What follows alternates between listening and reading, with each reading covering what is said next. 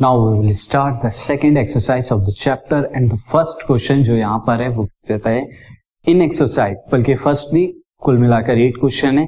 In exercise from one to eight यानी एक से लेकर क्वेश्चन एट तक find the equation of the line which satisfy the given condition जो कि इन एट क्वेश्चन में कंडीशन दी हुई है, उससे सेटिस्फाई करती हुई ऐसी लाइन की क्वेश्चन बतानी। सो द फ़र्स्ट क्वेश्चन है यहाँ पर write the equation for the x and the y axis हमें एक्स और वाई एक्सिस की इक्वेशन लिखनी है तो सी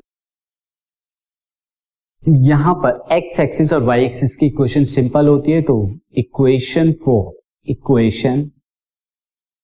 for x axis x axis की इक्वेशन क्या होती है? स्टूडेंट एक्स एक्सिस की इक्वेशन होती है y is equal to zero क्यों? क्योंकि थ्रू आउट एक्स एक्स पे एक्सिस पे वाई की value zero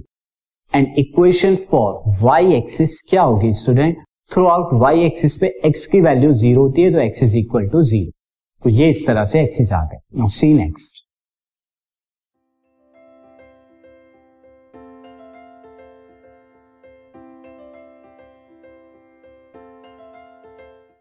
this podcast is brought you by Hubhopper शिक्षा अभियान अगर आपको ये पॉडकास्ट पसंद आया तो प्लीज़ लाइक शेयर और सब्सक्राइब करें। और वीडियो क्लासेस के लिए शिक्षा अभियान के यूट्यूब चैनल पर जाएँ।